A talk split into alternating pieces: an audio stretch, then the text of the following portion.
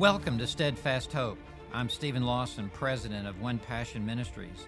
And four times a week, I teach through a portion of Scripture to encourage you in your Christian walk. Join me now for this brief devotion in God's Word. Well, good morning. As we start a new week, uh, I'm very excited to be able to come to you with another study in God's Word. Uh, this is Steadfast Hope. We're in Dallas, Texas. I'm joined by my good friend Kent Stainback, and we are providing these morning devotions during this time in which uh, we are confined and quarantined and felt that it would be an encouragement to your heart for the Word of God to come. So, wherever you are, may this study uh, be a strength to your heart and to your soul. Uh, we're in Psalm 46. And so I want you to take your Bible and turn with me to Psalm 46. And this morning we're going to be looking at just verse 6 as we go through this. If you're taking notes, the title of this is Threatened and Defended. Threatened and Defended. I want to begin by, by reading the verse. The nations made an uproar, the kingdoms tottered. He raised his voice, the earth melted. What a great verse. Speaks to God's power over the circumstances and the difficulties that, that face us, and God's power even over the encroaching nations. This is what we call a psalm of trust. Uh, there are different kinds of psalms, and a psalm of trust is when the people of God find themselves in the midst of a difficulty and they put their trust in God. And that's what we need in our Christian lives right now to be reminded to put our faith and our reliance in God. Um, we learn from this that even as believers, we are not exempt from the troubles of life. Suffering is not an elective course um, in the classroom of discipleship. Uh, even we as believers are faced with the difficulties of life. We too are faced with disease and with uh, troubles and trials and loss of income and loss of job and, and even death. As believers, we are not exempt from these things. And so, in the midst of these swirling storms of life, we must be continually putting our faith and trust in God.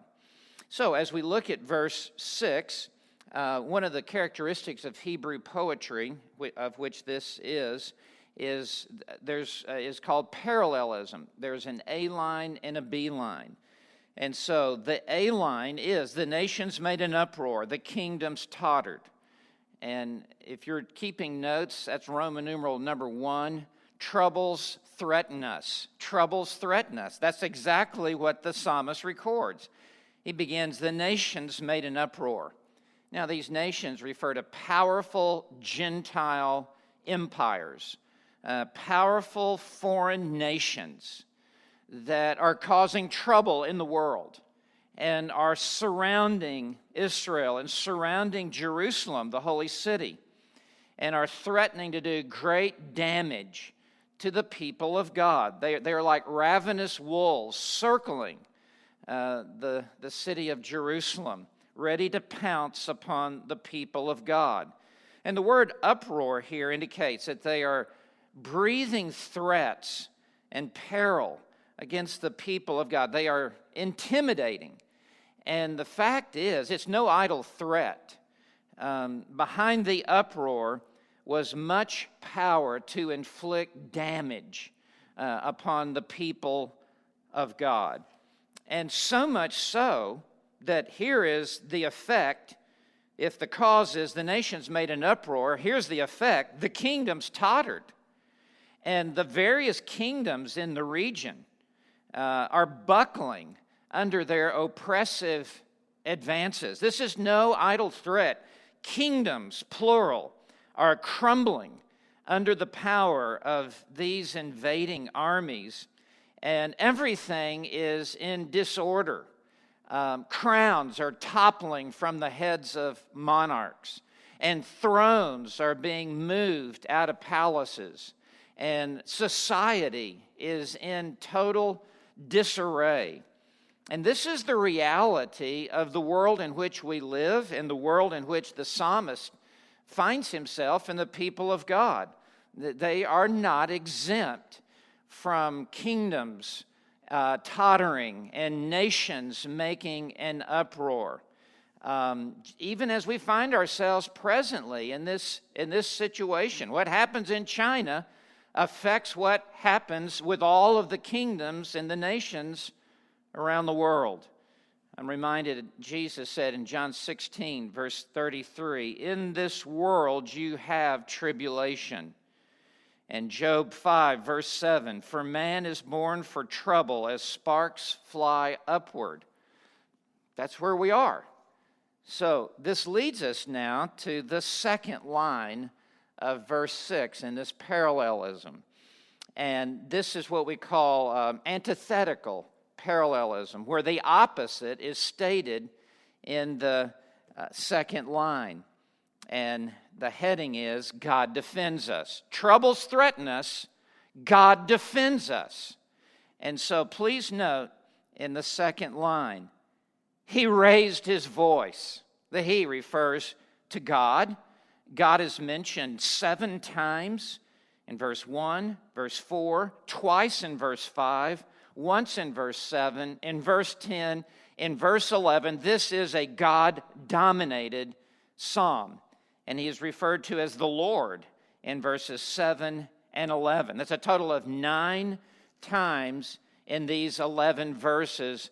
God is mentioned in this psalm. That's the way our Christian lives need to be very God centered, very God dominated taking every thought captive to God. So the psalmist writes, He raised his voice. He raised his voice above the uproar of the nations.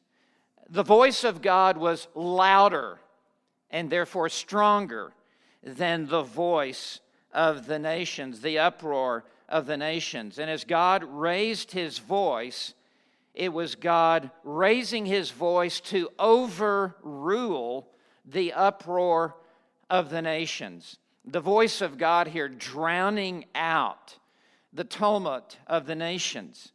And the result, there's a cause and effect here. The cause is he raised his voice, the effect, the earth melted.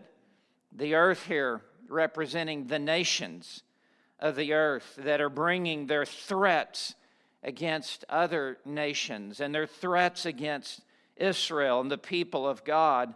When God raises his voice, the earth literally melts, is dissolved, and decimated. How mighty is the voice of God. And this voice of God here is not intended to be understood as the written word of God, though that certainly is true. In, in this instance, it is God speaking in the affairs of providence. It is God intervening in the affairs of our lives. And it is God commanding a situation to be reversed. It is God commanding protection and peace for his people. And so, how mighty is the voice of God? God raises his voice, the earth melts. If you would turn back to Psalm 2 just for a second, uh, this was introduced to us very early in Psalm 2, verse 1. Why are the nations in an uproar? There's our word uproar again. There are the nations again, the people's devising a vain thing. It is a cosmic conspiracy against God Himself. Kings of the earth take their stand, rulers take counsel together against the Lord and against his anointed. And this is what they are saying. Let us tear their fetters apart and cast away their cords from us. The, the earth does not want to be tied down by the moral restraints of God. But how does God respond in verse 4? He who sits in the heavens laughs. It's not the laughter of, humil- of hilarity, it is the laughter of God scoffing the insanity of the nations that would raise their voice against God, he says the Lord scoffs at them. Verse 5 He will speak to them in his anger and terrify them in his fury. Here we clearly see that when God raises his voice, it decimates whatever the earth and the world is doing, how we need God to be continually raising his voice in this hour of history. The God who said in Genesis 1, verse 3, Let there be light, and there was light. The God who created by his voice is the God who controls by his voice. And God continues to control the affairs of providence by his mere voice. In Revelation 1, verse 15, we read of the glorified Christ. His voice was like the sound of many waters. How grateful we are that even as we are surrounded by nations and kingdoms in their uproar and tottering, that the voice of God is stronger in this hour of history. And He is commanding even uh, circumstances to be caused to work together for our good, Romans 8 28, and for His own glory. So, as we begin this week, here is uh, a truth for you to hide in your heart and for you to meditate upon with your mind that God raises his voice and the earth melts. So, Kent, any questions? Any thoughts? Good morning to you, Ken. Sorry I haven't greeted you yet. No, no, no. Can I can I ask my questions, or I have to ask No, no, no. You may ask your own question, Kent. you are the herb of Herb's no, no, house, no, so no, go no, ahead. No, no, no, no. Uh, we have some we have some great questions this morning.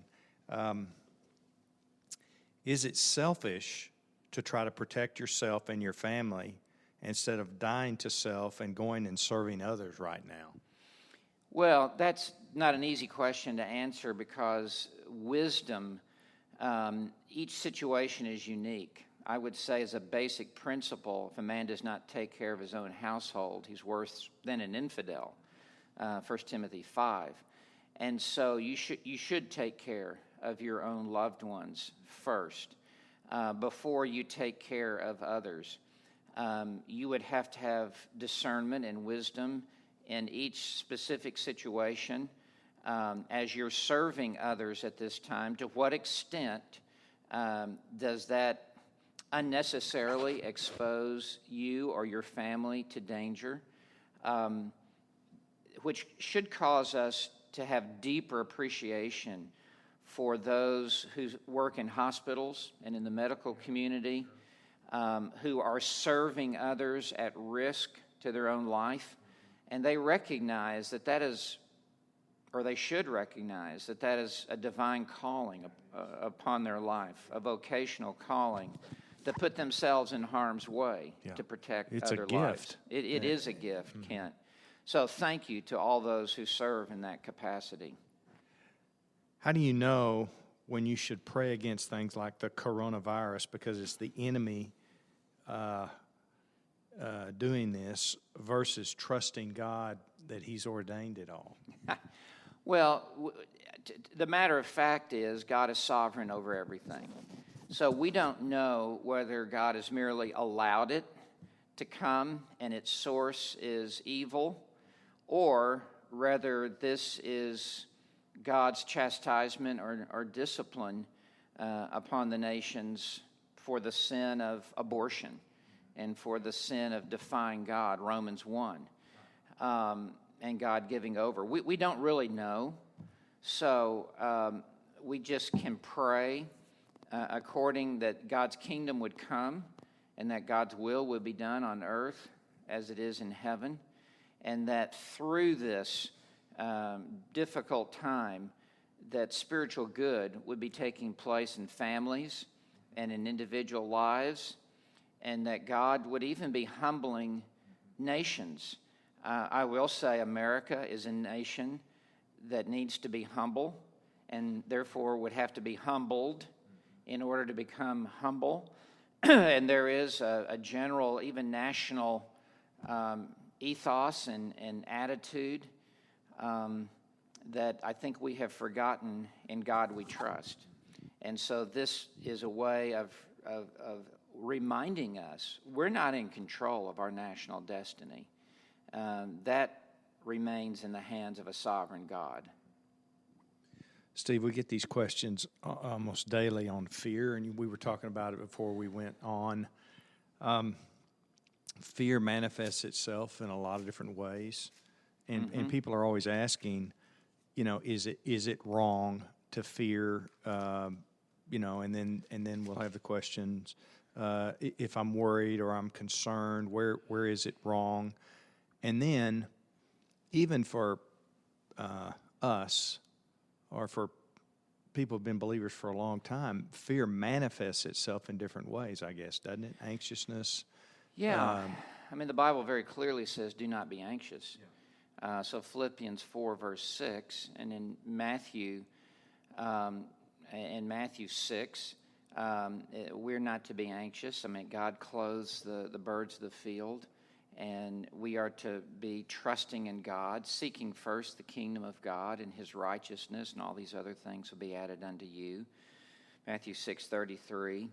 Um, we are very fragile and frail people in our humanity, and it's easy for us to fall into bouts of fear.